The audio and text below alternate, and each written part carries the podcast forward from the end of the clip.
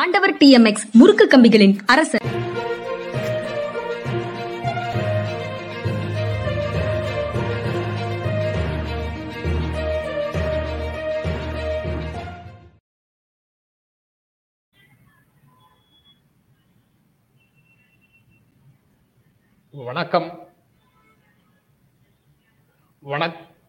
வணக்கம். இது மனிதா மனிதா அரசியல் திறனாய்வாளர் ஓய்வு பெற்ற ஐஏஎஸ் அதிகாரி திரு பாலச்சந்திரன் அவர்களை வரவேற்பதில் பெரும் மகிழ்ச்சி.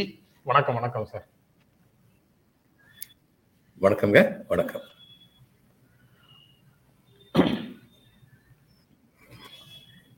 சார் திரும்ப போயிடுறேன். ஏதோ சம் டிலே இருக்கிற மாதிரி தெரியுது. நான் பேசுறது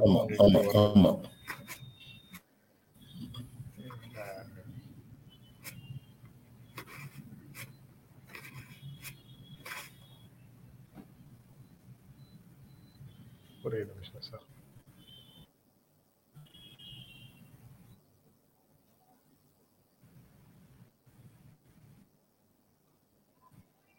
சரி சார். இப்போ பார்க்கறது இப்போ பார்க்கறது சரியா இருக்காது. முடிச்சிட்டு பார்த்துக்கிறேன் சார். ஓகே.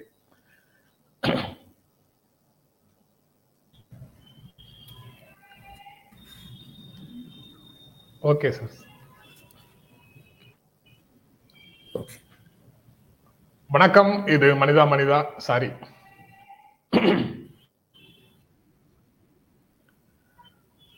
வணக்கம் இது தமிழா சாரி சார் ஒரே குழப்பமா இருக்கு.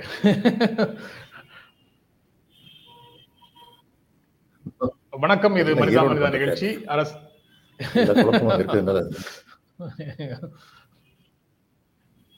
வணக்கம் இது மனிதா மனிதா நிகழ்ச்சி. அரசியல் திறனாய்வாளர் ஓய்வு பெற்ற ஐஏஎஸ் அதிகாரி திரு. பாலச்சந்திரன் அவர்களை வரவேற்பதில் பெரும் மகிழ்ச்சி. வணக்கம் சார். வணக்கம்ங்க. வணக்கம். சார் ஈரோடு கிழக்கு வேட்பாளர் யார் அப்படின்னு அதிமுகவுக்குள்ள ஆலோசனை செய்திருக்கிறார் எடப்பாடி பழனிசாமி. நிர்வாகிகளோடு நேற்று அங்கு ஆலோசனை அப்படின்றது செய்தியாக இருக்கு. வேட்பாளர் யார் என்பதற்காகத்தான் ஆலோசனையா? இல்ல வேட்பாளரை நிறுத்துவதிலேயே இன்னும் ஏதேனும் மறு சிந்தனை இருக்குதா?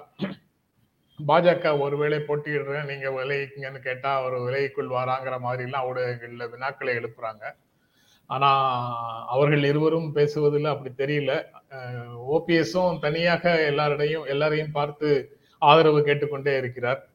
இவர் வேட்பாளர் யார் என்பதற்காக முன்னாள் அமைச்சர்கள் கட்சி நிர்வாகிகளோடு நேற்று ஆலோசனை செய்தார்னு அந்த செய்தி சொல்லுது. நீங்க எப்படி பார்க்குறீங்க? இல்லை இவர் வேட்பாளர் யாருன்னு தான் ஆலோசனை பண்ணியிருப்பாங்க இவங்க நிச்சயமாக போட்டி போடுவாங்கன்னு தான் நான் நினைக்கிறேன். பிஜேபி வந்து போட்டி போடாது அப்படின்னு நான் நினைக்கிறேன். இவங்க போட்டி போட்டதுக்கப்புறம் இவங்களுக்கு என்ன வசதி இருக்கும்னா போதுமான அளவு கௌரவமான அளவு வாக்குகள் பெற்றுவிட்டார்கள் என்றால் இவங்களுடைய ஓபிஎஸ் உடைய கேண்டிடேட் இருந்தால் அவர்களும் சில வாக்குகள் பெற்றுவிட்டால் நம்முடைய வாக்குகளை சிதறடித்தது அவர்கள்தான் அப்படின்னு சொல்லி இவங்க குற்றம் சாட்ட முடியும். அதனால இவர் வந்து கேண்டிடேட் போடுவார் அப்படின்னு தான் நான் நினைக்கிறேன் ஓபிஎஸ் வந்து கம்பெயின் பண்றாரு சார். அவர் என்ன கிரவுண்ட் அங்க இருக்குங்கிறதுக்காக பண்றாரு. யாரை நம்பி பண்றாரு அப்படிங்கிற கேள்விகள் எல்லாம் வருது. ஒரு பக்கம் போட்டியிடணுங்கிறதுக்காக போட்டியிடுவாங்களா இல்ல ஒரு பக்கம் கேம்பெயின் பண்றேன்னு சொல்றாரு இன்னொரு பக்கம் திரும்ப திரும்ப சொல்றாரு ஒன்றிணையணும் ஒன்றிணையணும்னு சொல்றாரு. அதனால கடைசி. நிமிஷத்துல அவர் என்ன முடிவு எடுப்பாருன்னு தெரியாது. நீங்க அதை சொன்ன மாதிரி தான் முடியாது முடியாதுன்னு சொல்லி கடைசியில முடியும்னு சொல்ற மாதிரி தான் வரும் போல இருக்குது. ஒன்றிணைவதுதான் தொண்டர்களுடைய நோக்கம்ங்கிறது ஒரு பொசிஷனிங்காக நாங்கள் ஒற்றுமையை விரும்புகிறோம். அவர் வந்து எங்களை எல்லாம் உதறி தள்ளி விட்டு தனியாக போகிறாருன்னு ஒரு மைலேஜ் கிடைக்குமாங்கிறதுக்காக சொல்றாரா? அந்த மாதிரி இருக்கலாம்ல சார் இருக்கலாம். கடைசியில போட்டி போடாம எங்களுக்கு தனிப்பட்ட முறையில் இழப்பு இருந்தாலும் பரவாயில்ல. கட்சிக்கு இழப்பு இருக்கக்கூடாது. அதனால நாங்க போட்டி போடாம இருக்கணும் கூட சொல்லலாம். தன்னை வந்து ஒரு பெரிய தியாகியா நிலைநிறுத்தலாம். ஆனா சின்னம் சின்னம் பிரச்சனை வரும்போது தெரிஞ்சிரும்ல சார். அது ஃபார்ம் ஏ ஃபார்ம் பில இருவரும் கையெழுத்திட வேண்டும். அப்படின்னா அப்பதான் கிடைக்கும் அப்படின்னு சொன்னா அப்ப கையெழுத்திடுவாரா மாட்டாராங்கிறது ஒரு கேள்வி தானே அப்போதும் அவர் கையெழுத்து போட்டு கொடுத்துட்டாருன்னா அதுக்கப்புறம் அவர் வந்து போட்டி போடாம இருந்தாருன்னா கையெழுத்து கையெழுத்து போட்டி போடாமல் இருந்தா? கையெழுத்து போட்டி போடாம இருந்தா கையெழுத்தும் போடுவார். ஆனா அவர்கிட்ட கையெழுத்து வாங்குறதாக இருந்தாலே. எடப்பாடியினுடைய பொசிஷன் வீக்னு தானே அர்த்தமாகுது. அதனால அவர் வந்து கையெழுத்தே இல்லாம அவர் கையெழுத்து மட்டும் போட்டு தான் ஃபார்ம் பி ஃபார்ம் ஏ கொடுப்பாருன்னு எதிர்பார்க்கலாமா? எதிர்பார்க்கலாம். இன்னொரு சின்னமா இருந்தாலும் பரவாயில்லன்னு சொல்லி இதுல ரொம்ப உறுதியான நிலைப்பாடு எடுத்திருக்கிறது ஏபிஎஸ் தான். அதனால இன்னொரு APS. சின்னமா இருந்தாலும் பரவாயில்ல அந்த சின்னத்தை வச்சுக்குவோம் அப்படின்னு ஒரு முடிவு எடுக்கலாம். அடுத்தடுத்த டெவலப்மெண்ட்ஸ் ஈரோடுல வந்து யார் ஜெயிப்பாங்கங்கிற மாதிரி செய்திகள் எல்லாம் விட அதிமுகவுக்குள்ள என்ன நடக்கும் யாரு நிற்பாங்க யாருக்கு அதுல மக்களிடத்துல பெரும்பான்மை இருக்குங்கிறது தான் முக்கியமான செய்தி ஆயிடுச்சு போல இருக்குது. தேர்தல் வெற்றி வந்து உறுதியானது அப்படிங்கிற மாதிரி சொல்ல முடியுமா அப்படிங்கிறதும் தெரியல. ஏன்னா இவி கே இளங்கோவன் கமலஹாசன் ஆதரவு கேட்டாரு. இன்றைக்கு கமலஹாசன் முடிவு செய்கிறார்னு செய்தி சொல்லுது. காங்கிரசுக்கு ஆதரவு தருவதா இல்லையா? போட்டியிடுவதா இல்லையா என்பது பற்றி கமல் இன்று முடிவெடுக்கிறார் அப்படின்னு செய்திகள் சொல்லுது. அறிவிப்பை இன்று செய்கிறார்னு தான் நம்ம புரிஞ்சுக்கணும்னு நான் நினைச்சிட்டு இருந்தேன். இப்- ஆனால் போட்டியிடுவதற்கு வாய்ப்பு இருக்கா? போட்டியிடுவதற்கு வாய்ப்பு இருக்கிற ஒரு கட்சியோட நேர்ல வந்து இளங்கோவன் ஆதரவு கேட்டிருப்பாரா? அவருக்கு முதல்ல வந்து ஃபீட்பேக் ஏதாவது கிடைக்க போய் தானே வந்து கேட்கிறாரு அப்படின்ற மாதிரி உணர்வுகள் வருது. நீங்க எப்படி பாக்குறீங்க சார்? ஆமா அவர் போட்டியிட மாட்டாருங்கிற உணர்வு வந்ததுனால தான் அவர்கிட்ட போய் ஆதரவு கேட்டிருக்காரு. கமலஹாசன் தெரியும் கேட்டிருக்காரு. போன தடவை ஏற்கனவே பத்தாயிரம் வாக்குகள் வாங்கினாராம். அந்த பத்தாயிரம் வாக்குகளினால் தன் வெற்றியை நிர்ணயிக்க முடியாதுங்கிறதுனால வெற்றி பெறுபவருக்கு ஆதரவு கொடுத்தா அது தன் கட்சிக்கு பலம்னு சொல்லி அவர் நினைக்கலாம். அந்த பகுதியில் இருந்த மக்கள் நீதி மையம் பிரமுகர்களே ஒவ்வொரு இருவர் கூட அங்கிருந்து கட்சி மாறி இருக்கிறாங்க. அதனால அந்த பழைய பத்தாயிரம் கூட இப்ப கிடைக்குமாங்கிறதுக்கு உத்தரவாதம் எதுவும் இல்லை. அதனால அந்த களரி கள உண்மை நிலையை புரிந்து கொண்டு அவர் தன்னுடைய நிலையை மாற்றிக்கொள்கிறார் அப்படின்னு புரிந்து கொள்ளலாம். ஆனா அனௌன்ஸ்மெண்ட் வந்ததுக்கு அப்புறம் தான் தெரியும். அறிவிப்பு வந்ததுக்கு அப்புறம் தான் தெரியும். Okay sir. அதுக்கப்புறம் பிபிசி ஆவணப்படம் தொடர்பாக இன்று நிறைய செய்திகள் இருக்கு சார். இந்த Modi question India the Modi question. அந்த திரைப்படம் வந்து கேரளால மக்கள் இயக்கமாக அதை வெளியில் எடுத்துட்டு போயிருக்காங்க. பல இடங்கள்ல திரையிட்டு இருக்கிறார்கள் எஸ்எஃப்ஐல இருந்து திரை ஸ்டூடெண்ட்ஸ் ஃபெடரேஷன் ஆஃப் இந்தியால இருந்து திரையிட்டு இருக்கிறதாக சொல்றாங்க. அந்த திரையிடலுக்கு எதிராக பாரதிய ஜனதா கட்சி புகார்கள் கொடுத்திருக்குது அரசிடம். ஜேஎன்யூல திரையிடல் திரையிடுவதற்காக முயற்சி செய்யும் போது JNU power off entire JNU power off இருளில் மூழ்கியது ஜவஹர்லால் நேரு யூனிவர்சிட்டி அப்படின்னு செய்திகள் சொல்லுது. அங்க லேப்டாப்பை ஃபோன் வச்சுட்டு வெளியில தனித்தனியாக பத்து பேர் இருபது பேர்னு கூடி கூடி பார்த்த இடங்கள்ல அந்த கூடி இருக்கக்கூடிய மாணவர்கள் மேல கல்வீச்சு நடந்ததாகவும் செய்திகள் சொல்லுது. அந்த ஒரு இடத்துல நடக்கிறது வந்து அகில இந்தியாவையும் பிரதிநிதித்துவப்படுத்துதாங்கிறது தெரியல. அப்புறம் ஹைதராபாத்லயும் திரையிட்டு இருக்கிறாங்க அந்த மாணவர்கள் மேல கடுமையான நடவடிக்கை எடுக்கணும்னு ஏபிவிபி புகார் தெரிவிச்சிருக்குது. இப்படி கேரளா ஹைதராபாத் யூனிவர்சிட்டி ஜேஎன்யூ மூன்று செய்திகள் அந்த ஆவணப்படம் தொடர்பாக இருக்கு சார். எப்படி பாக்குறீங்க சார்? ஒரு ஆவணப்படம் வந்திருக்கு. அந்த ஆவணப்படத்தை திரையிடவே கூடாதுன்னு சொல்றது இதை விட ஒரு அராஜகமான செயல் எதுவுமே கிடையாது.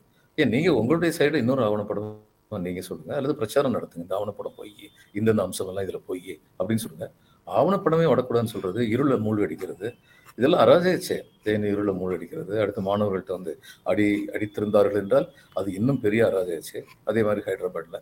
அப்போ இவங்க வந்து நீதி நேர்மை எதையும் நம்பலை. எனக்கு பிடிக்காத விஷயம் நடக்கக்கூடாது. இது என்ன ஜனநாயகம்? ரெண்டாயிரத்தி ரெண்டுக்கு பிறகு இது போன்ற குற்றச்சாட்டுகள் அரசியல் களத்தில் அதிகமாக இருந்தது. நரேந்திர மோடி அவற்றை எல்லாம் எதிர்கொண்டார். விசாரணைக்கு முழுமையாக வந்தாரு பங்கேற்றார். அதற்கு பிறகு உச்சநீதிமன்றம் வந்து அவருடைய பங்கு அதுல இல்லை அப்படின்னு தீர்ப்பு கொடுத்துருச்சு. அதற்கு பிறகும் நீங்க அதே பிரச்சாரத்தை எடுக்கக்கூடிய ஒரு படத்தை வெளியிட்டீர்கள் என்றால் அதை எப்படி ஏற்க முடியும் அப்படிங்கிறது தான் அவங்க தரப்புல இருந்து வைக்கக்கூடிய வாதம். முதல்ல விஷயம் என்னன்னா நீதிமன்றம் நீதிமன்றத்தில் ஒரு விஷயம் இருக்கிற வரைக்கும் அந்த விஷயம் விமர்சிக்கப்படக்கூடாது. நீதிமன்றம் தீர்ப்பு சொன்னதுக்கு அப்புறம் அந்த தீர்ப்பை விமர்சிக்கலாம். இது ஜனநாயக உரிமை. இப்ப அந்த தீர்ப்பு இவங்க விமர்சிக்க கூட இல்லை இந்த ஆவணப்படத்துல. தீர்ப்பு அது மாதிரி இருந்தது. இந்த காரணங்கள்னால தீர்ப்பு அது மாதிரி இருந்தது. அப்படின்னு சொல்லி சொல்லுவாங்க ஹரேன் பாண்டியா வந்து இவர் அந்த அவருடைய கொலை வந்து இன்னைக்கு வரைக்கும் ரிசால்வ் ஆகவே இல்லை. சுப்பிரமணிய சாமியை அதை வந்து சொல்றாரு. அப்படின்லாம் சொல்லியிருக்காங்க. இது எந்த விதத்துல வந்து தவறான செயலா இருக்க முடியும்? அதாவது போக போக மோதி ஏத்து ஒரு வார்த்தை யாருமே பேசக்கூடாது அப்படின்னு சொல்ற மாதிரி ஒரு சூழ்நிலை வந்ததுன்னா அது ஜனநாயகத்துடைய அடையாளம் இல்லையே. அது உரிமை உரிமைகள் எல்லாம் பத்தி பேசி எழு எழுபத்தைந்து ஆண்டு காலம் நம்ம வந்து உரிமைகளை பேசி காலத்தை வீணாக்கி விட்டோம். அடுத்த இருபத்தைந்து ஆண்டு காலம் வந்து நம்ம கடமையை பற்றி மட்டுமே பேசணும்னு ஏற்கனவே தான் அவங்க பொசிஷனை கிளியர் பண்ணிட்டாங்களே சார். ஆமா. அவங்க தெளிவா தான் இருக்காங்க.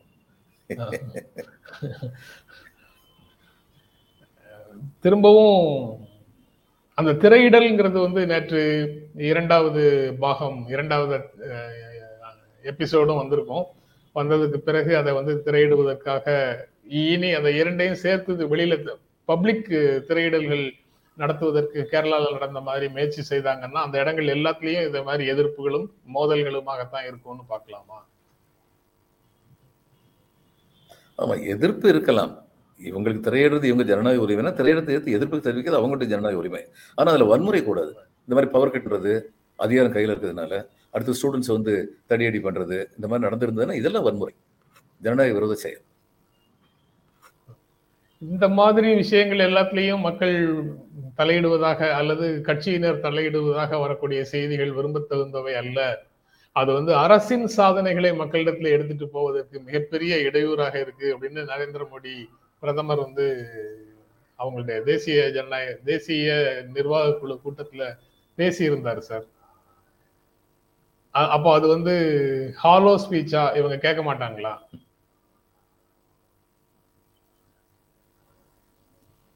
ஹாலோ ஸ்பீச் தான். இந்த மாதிரி விஷயங்கள் அவர் சொல்றதுக்கும் அவருடைய கட்சி செயல்படுறதுக்கும் சம்மந்தமே கிடையாது. இவருக்கு கட்சி மேல வந்து கண்ட்ரோல் இல்லையா? இது ஹாலோ ஸ்பீச் தான். மைனாரிட்டி மாஸ்க் மேல அல்லது சர்ச் மேல அட்டாக் நடந்ததுன்னா அட்டாக் நடந்த முதல் நாளே பிரதமர் கண்டிக்கணும். இவர் கண்டிச்சிருக்காரா? இது வரைக்கும்?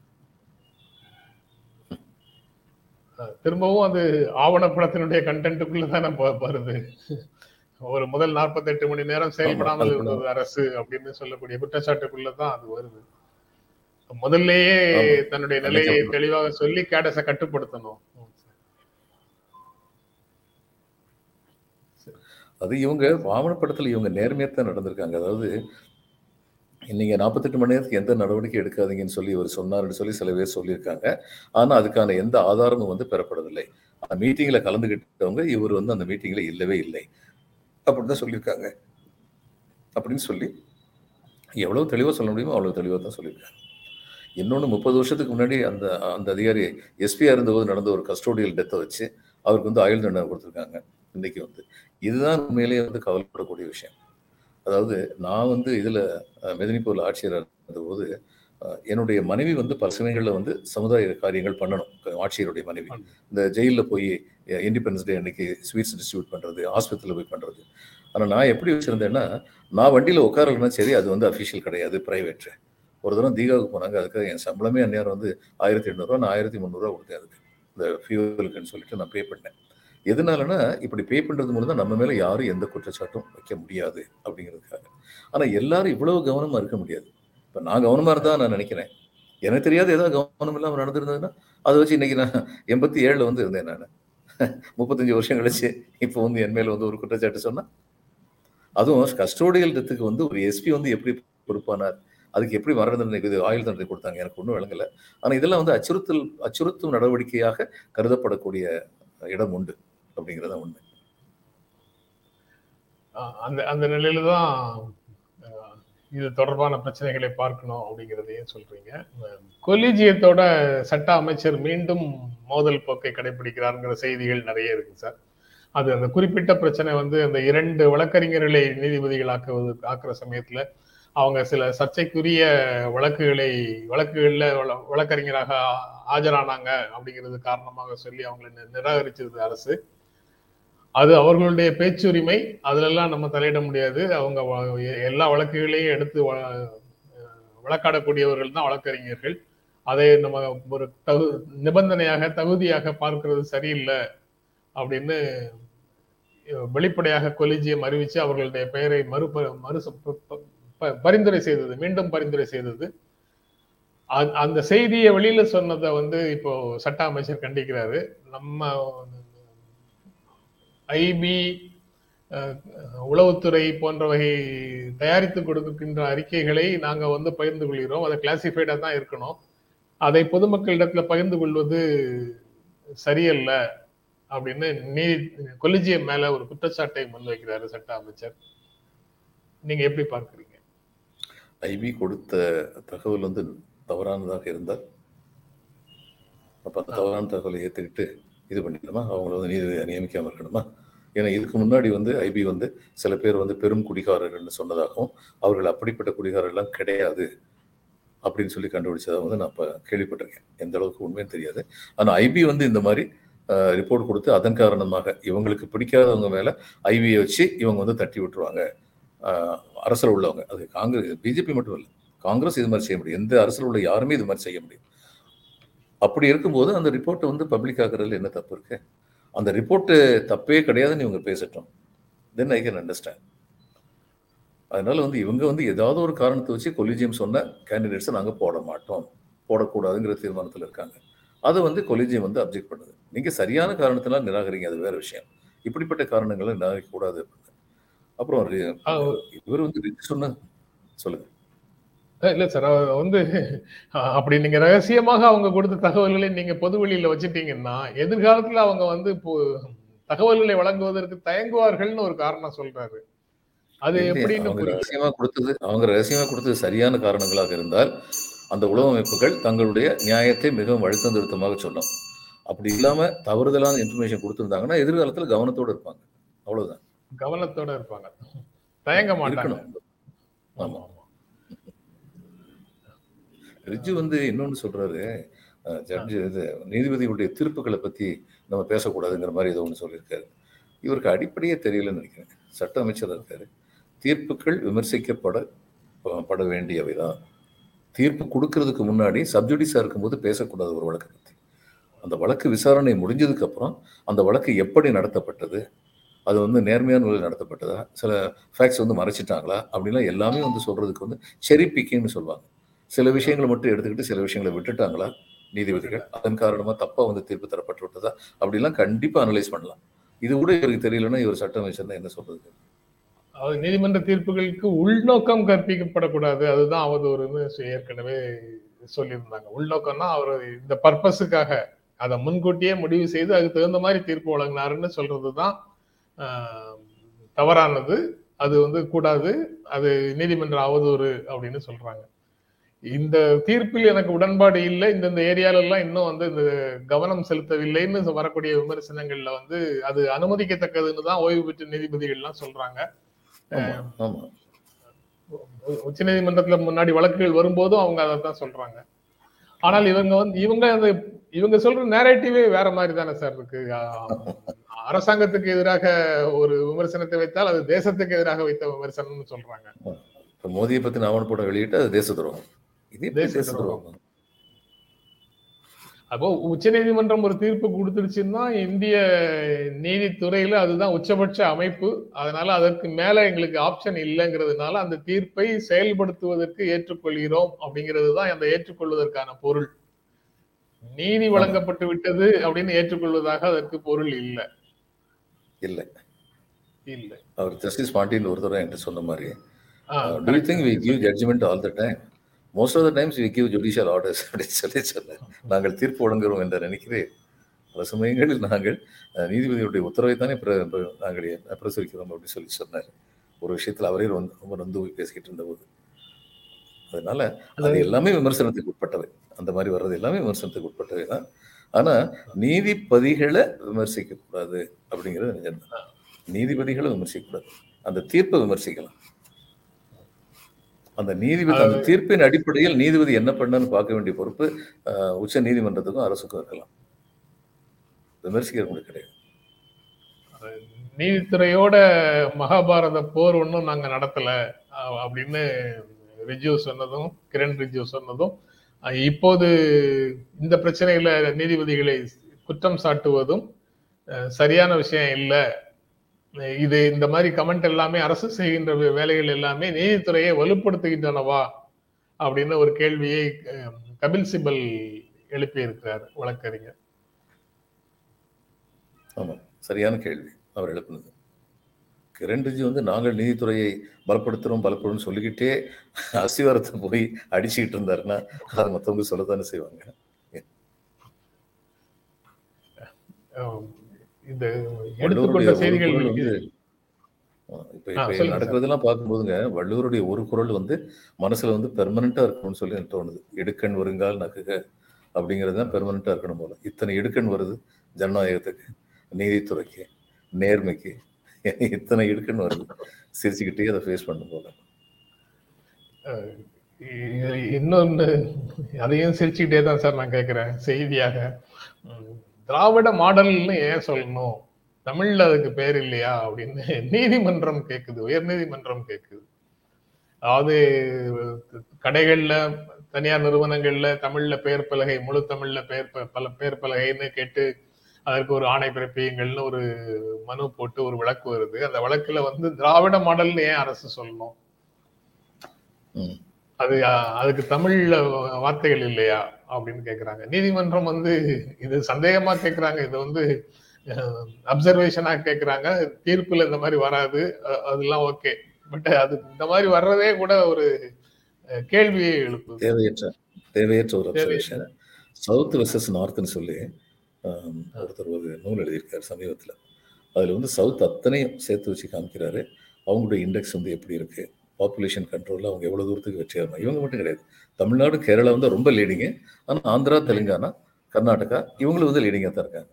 இதனால என்ன ஆபத்து அப்படின்னா இப்போ இதை வந்து அவங்க சீரமைக்க போகிறாங்க பார்லிமெண்ட் பாப்புலேஷன் பேசிஸில் சீரமைச்சா இவங்க நல்ல வேலை செஞ்சதுக்காக இவங்களுடைய சீட்டு குறைஞ்சிரும். இவங்க வந்து they will cease to be relevant in Indian political arena south அத்தனை சேர்ந்தாலுமே. இதெல்லாம் வந்து அவர் வந்து பாயிண்ட் அவுட் பண்றாரு. அப்ப இவங்க என்ன சொல்றாங்க? சவுத் வந்து பொதுவா வந்து பெர்ஃபார்மன்ஸ் வந்து பெட்டரா இருக்கு. அவங்க கேரளாவையோ தமிழ்நாட்டையோ மட்டும் சொல்லல.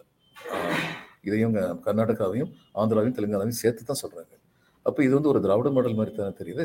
அப்போ அவங்க சொல்றதுல வந்து என்ன தவறு இருக்கு? இவங்க சொல்றதுல. அதுக்கப்புறம் what does it matter rose by any other name is still rose அப்படின்னு ஷேக்ஸ்பியர் வந்து சொல்லலையா? அதனால இவங்க திராவிட மாடல் சொன்னா சரி யாருக்கு சரி நீ இன்னும் இவங்க இவங்க வந்து கம்யூனிஸ்ட் வந்து திராவிட மாடல் சொல்ல மாட்டாங்களே? ஏன்னா அவங்க வந்து கே- கேரளால அடைஞ்ச வெற்றினால அவங்க கம்யூனிஸ்ட் மாடல்னு சொல்லுவாங்க. சொல்லிட்டு போட்டோம் அதுல என்ன? அவங்கவங்களுக்கு விருப்பமான ஒரு பேர் வச்சுக்கிட்டு அதுல என்ன இருக்கு? அதாவது எங்க வந்து அந்த பேரை மாத்தக்கூடாதோ அங்க மட்டும் மாத்தக்கூடாது. உதாரணம் அரசியலமைப்பு சட்டத்தின்படி தமிழ்நாடு என்று பெயர் இருந்தால் அதை மாத்துறதுக்கு டிங்கர் பண்றதுக்கு யாருக்கும் அதிகாரம் கிடையாது. அதிகாரப்பூர்வமான ஏடுகளில். தனிப்பட்ட முறையில் ஏடுகள். சொல்லலாம். ஆனா அதிகாரப்பூர்வமான ஏடுகளில் ஆவணங்களில் தமிழ்நாடு என்றுதான் குறிப்பிட வேண்டும். தமிழகத்தின் இலச்சினை தான் இருக்க வேண்டும். அதையே ஒருத்தர் மீறிக்கிட்டு இருக்காரு அது தவறு. இவங்க திராவிட மாடல் சரி அவங்க சொல்லிட்டு போட்டு இது வந்து திராவிட மாடல் இல்ல. நாங்க நாங்க வச்சிருக்கோம். நாங்க பாருங்க குஜராத் வந்து பாருங்க மோடி மாடல்னு சொல்லிட்டு போட்டோம். அவங்க விருப்பத்தை சொல்லிட்டு போட்டோம் அதுல என்ன இதெல்லாம் வந்து கட்சிகளுடைய யுக்தி கட்சிகளுடைய பிரச்சாரம். அவ்வளவுதானே? இல்ல சார் திராவிடங்கிற சொல்லுக்கு வந்து அவங்க பிரச்சனை எழுப்புனதாக தெரியல. ரொம்ப ரொம்ப சாதாரண விஷயம். மாடல்ங்கிறது தமிழ் சொல்லாங்கிறதுக்குள்ள தான் அந்த பிரச்சனை வருது. திராவிட மாடல் தமிழ் மாடல்னு சொல்றதுல வந்து பிரச்சனை இல்ல. மாடல்னு சொல்லணுமா அப்படின்னு கேக்குறாங்க. சரி இது எல்- எல்லாருக்கும் தெரிந்த சொல்ற சொல்ல இருக்கிறதுனால மாடல் சொல்லாக இருக்கும் தொல்காப்பியருடைய இலக்கணப்படியே சொற்கள் தெரியலாம். ஆனால் இலக்கணம் தெரியக்கூடாது தமிழுக்குள்ள வரும்போது. அதனால தான் லக்ஷ்மணன் வந்து இலக்கம்னு பேர் வச்சார் கம்பர். சீதா அப்படிங்கிறத சீதைன்னு பேர் வச்சார். ராமன் அப்படிங்கிறத இராமன்னு பேர் வச்சார். ஹனுமான் அப்படிங்கிறத அனுமன்னு பேர் வச்சார். சொற்கள் சிதையலாம். ஆனால் தமிழின் இலக்கணம் சிதையக்கூடாதுங்கிறது அவர் வகுத்தருவது தொல்காப்பியர் வகுத்தருவது இங்க மாடல்ல வந்து தமிழ் இலக்கணம் எந்த விதத்துலையும் சிதையலையே. அதனால மாடல்னு சொல்றாங்க. அவ்வளவுதான். அதுக்கப்புறம் இன்னொரு செய்தி சார். அது தமிழ்நாடு அமைச்சர் ஒருவர் வந்து அவர் விசிட் பண்ண இடத்துல உட்கார்றதுக்கு சேர் போடுறதுக்கு எடுத்துட்டு வர்றதுக்கு தொண்டர்கள் தாமதமாக்கிட்டாங்கன்னு சொல்லி கீழே குனிஞ்சு ஒரு கல் எடுத்து எறிவது நேற்று வந்து ஒரு பெரிய பேசு பொருளாகி இருக்குது. யார் கல் எடுத்து தெரிஞ்சது அஹ், நாசர் அப்படின்னு அமைச்சர் தமிழ்நாடு அமைச்சர். அதாவது அவருக்கும் அவருடைய ஆ, அவரே கீழே குனிஞ்சு கல் எடுத்து எறிஞ்சதாக செய்திகள்லயும் இன்னைக்கு போட்டிருக்கிறாங்க. நேற்று முழுக்க அது ஒரு விவாதமாகவும் அது நேற்று நேற்று ஊடகங்கள்ல அது ஒரு பொருளாகவும் பேசு பொருளாகவும் வந்து அது கண்டிக்கத்தக்கது. அமைச்சருக்கு கொஞ்சம் பொறுமை வேணும். பொறுமை வேணும். இல்ல அது போக சேர் எடுத்துட்டு வர்றதுக்கு தாமதம் ஆயிடுச்சுன்னா அதுக்கு வந்து இந்த இவ்வளவு கோபமா அப்படிங்கிறது தெரியல. ரொம்ப சென்சிட்டிவா இருக்காங்க. அதான். தொண்டர்கள் நம்ம மதிக்காம இருக்கிறாங்களோன்னு ஒரு பதற்றத்திலேயே இருக்கிறாங்களான்னு தெரியல. அதனால அது எதையெல்லாம் அவர்கள் மரியாதை என்று கருதுகிறார்களோ அதெல்லாம் தாமதமாகும் போது அல்லது செய்யாம இருக்கும்போது அவர்களுக்கு ஒரு பதற்றமும் கோபமும் வருது அப்படின்னு. எது காரணமாக இருந்தாலும் அவருடைய நடத்தை சரியில்லை. சரியில்லை. ஆமா. சரி சார். ரொம்ப ரொம்ப நன்றி சார். நிகழ்ச்சியில கலந்து கொண்டு உங்களுடைய கருத்துக்களை பகிர்ந்து கொண்டதற்கு எங்கள் நெஞ்சார்ந்த நன்றி. வணக்கம். வணக்கம். வணக்கம் வணக்கம் சார். நண்பர்களே உங்கள் ஆதரவுக்கும் எங்கள் அன்பும் நன்றியும். மீண்டும் சந்திப்போம். நன்றி வணக்கம்.